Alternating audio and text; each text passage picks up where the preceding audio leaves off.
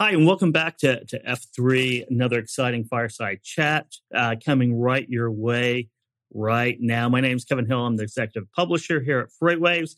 And joining me right now is Adam Compain from Project 44.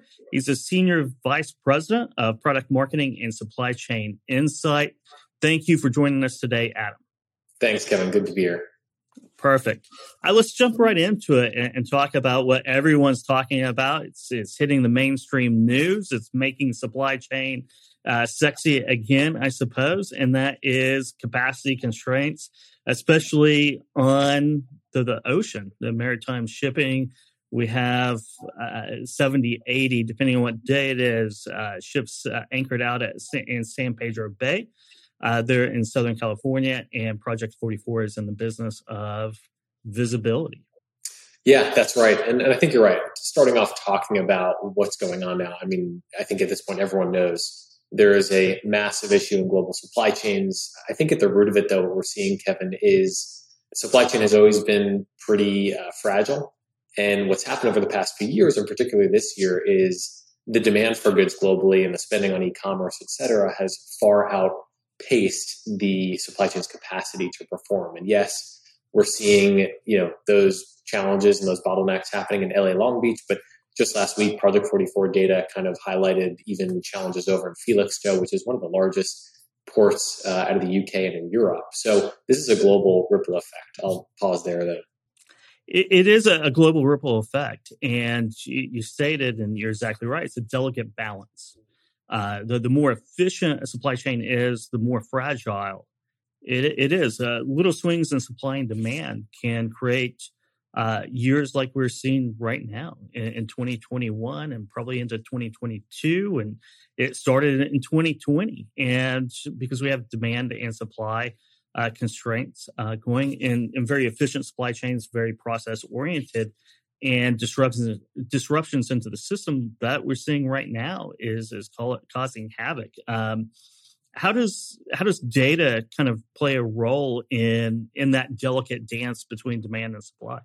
Yeah, sure. So you know, if we back up a little bit, I think over the past few decades, the supply chain has built larger capacity into the system. I'm talking about literally larger ships, larger port infrastructure, larger warehousing footprints, et cetera, and that has been able to take on a lot of the slack and, and challenge we're facing today. But what's happened is, especially with the rise of e-commerce, as I mentioned before, it's far outstripped the capacity we have. And so that's a real big constraint. Now, the way data enters this is there's really two sides of the equation. Um, you can operate more efficiently, literally using brute force, operational techniques, you know, manual hands to move freight in different ways. But at the same time, as we saw when Biden kind of opened up the port for uh, for you know 24 hour um, operations in at least LA Long Beach, there still wasn't just pure flow moving through. The reason for that is because how you utilize these assets. We're talking about you know the labor to drive trucks, the chassis that these shipping containers go on to move inland to uh, inland rail, uh, inland ramps, etc utilizing those assets is a tricky, uh, tricky challenge. And so, in addition to kind of using brute force, you have to actually have better and smarter information at your fingertips. That's a, a big part of this visibility category that Project 44 is the leader in. It's not just you know operating more efficiently as a carrier, or a 3PL, or a partner, but ensuring that the frontline logistics professionals, these men and women around the world, have the right information, and right insights at their fingertips because at the end of the day, every decision they're making relies on some some piece of information or some data. And having the clarity, the accuracy, the timeliness of that information can make the difference uh, for a large retailer, supplier, or manufacturer to thwart some of the issues, see that on a more predictive uh, basis, and be able to dynamically adapt for the kinds of challenges that we're seeing. So, it, to me, and I think to to many out there, it, it's really a two sided equation of both having the data and software tools, as well as having uh, your partners that you rely on from a logistics service provider perspective operate more efficiently. Does that, does that make sense? It, it does. And you speak about data and also earlier you were talking about e-commerce. I mean, that's been a, a big disruptor. I, did, didn't mention it, but you did on on the supply chain uh, over the last 18 months right so, since the lockdowns uh, shelter shelter at home uh, you know, you see the spike of, of e-commerce where we're drawn trends from you know six year trends down to just six months. And and the data needs and visibility needs changes dramatically once we ramp up that surge in e-commerce spending delivery distribution that that part of the supply chain right? Yeah i think that's exactly right. You know there there was this rise i think at the start of covid especially in lockdown people ordering more things online the difference is that that slowdown or that increase in spending just didn't cease. Um, this seems to be a little bit new order of the world and i don't think many out there are predicting that e-commerce is falling. In fact it's only increasing. I think kind of the hidden challenge here is that many companies, whether you're in an e-commerce direct to consumer business or you're even in the most industrial of suppliers, that that consumer effect, that demand for immediate product being delivered with high transparency has rippled across all supply chains. The challenge here is that the things businesses are now doing to differentiate themselves from competition actually is putting more strain on the supply chain. So you can imagine an industrial supplier distributing raw material into a CPG manufacturer.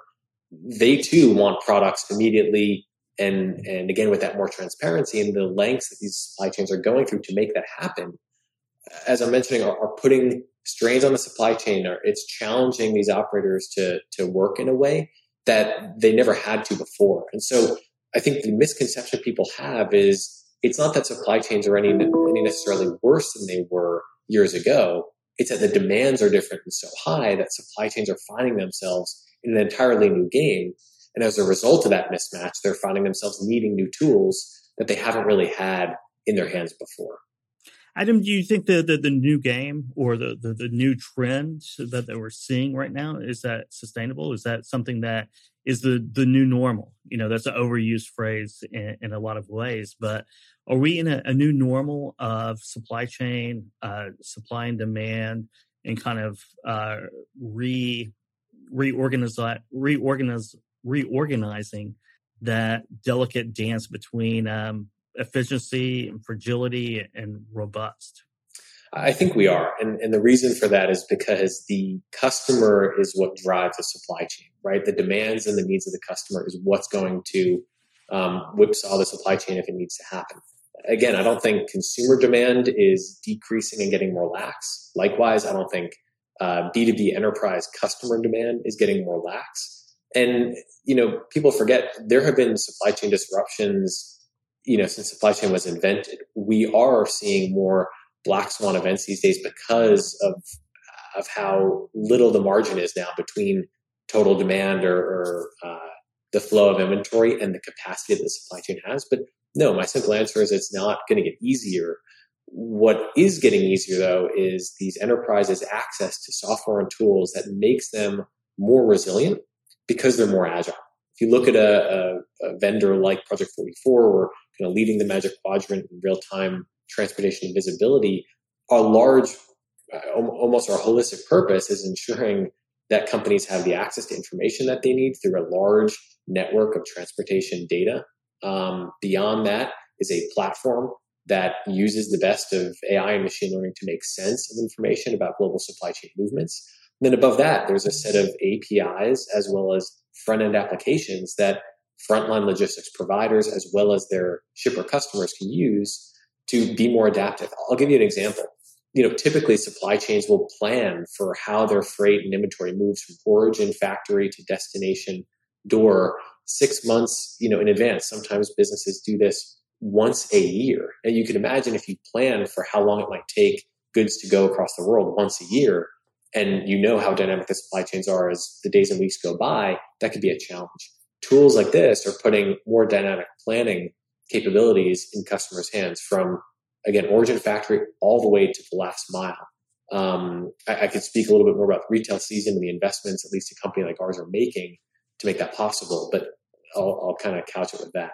Yeah, I, do, do you think that over the next ten years we're going to see that see the skills, supply chain skills in the executive suite?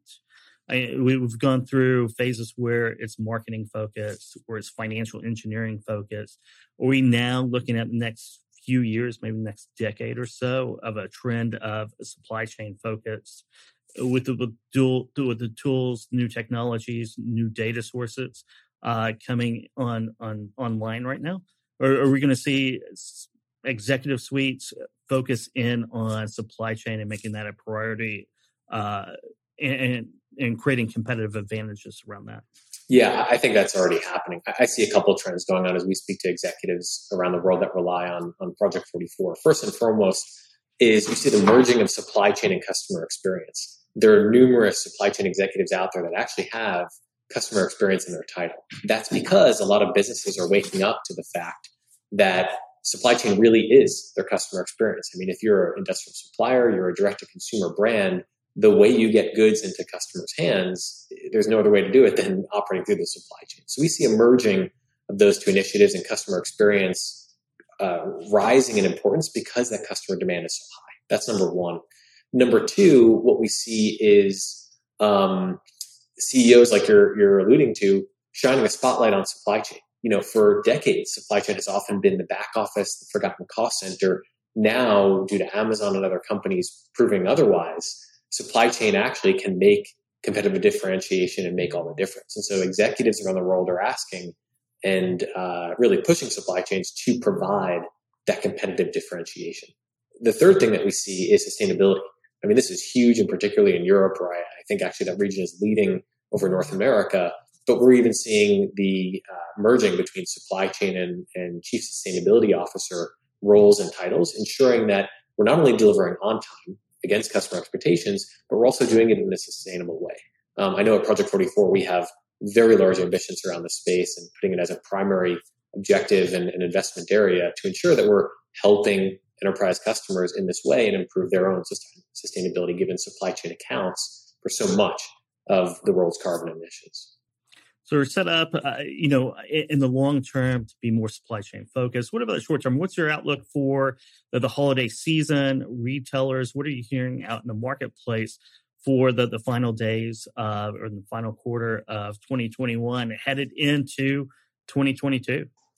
Yeah, it's it's going to be challenging. I mean, you know, there are news headlines all over about this, uh, and it's really due to the same effects we've talked about. You think about the amount of vessels. I think Project 44 data last time I looked showed, yeah, upwards about 70 vessels sitting off the post, uh, the off the port of LA Long Beach. Again, this is rippling through the global supply chain. Felixstowe in, in the UK, I mentioned, um, and other delays elsewhere it's going to result in challenges for retailers. Now, a lot of this inventory and goods that people want for the holiday season are pre-positioned and ordered in advance. At the same time, it's going to be challenging.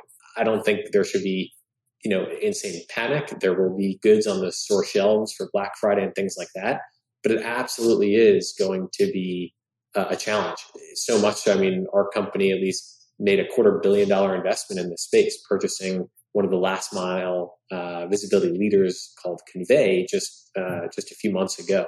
The purpose of this is to ensure at the highest level supply chains have end to end in their fingertips at one screen the ability to not only see where in, uh, inventory and goods are, but make that transparent to their customers. There's an interesting statistic, statistic if you look at last mile delivery research that says when a retailer has an issue or a delay with product, the consumer actually rates that brand higher when that issue is resolved appropriately and proactively and rating it rating that company even higher than if there was no issue at all. So that shows you the power of having a supply chain that even when it's constrained if it resolves issues and, and does things in a proactive way can actually improve that brand goodwill. So those are the kind of investments we're seeing and we're personally making. Um, but it's going to be a hard holiday season and i think this will certainly last you know, well into 2022. I, I, agree with that. I think it will last well in 2022, and it's all about the customer experience. Uh, the the reason why businesses exist and and they get the tools they need, whether supply chain, marketing, what have you, it's all for the the, the customer experience.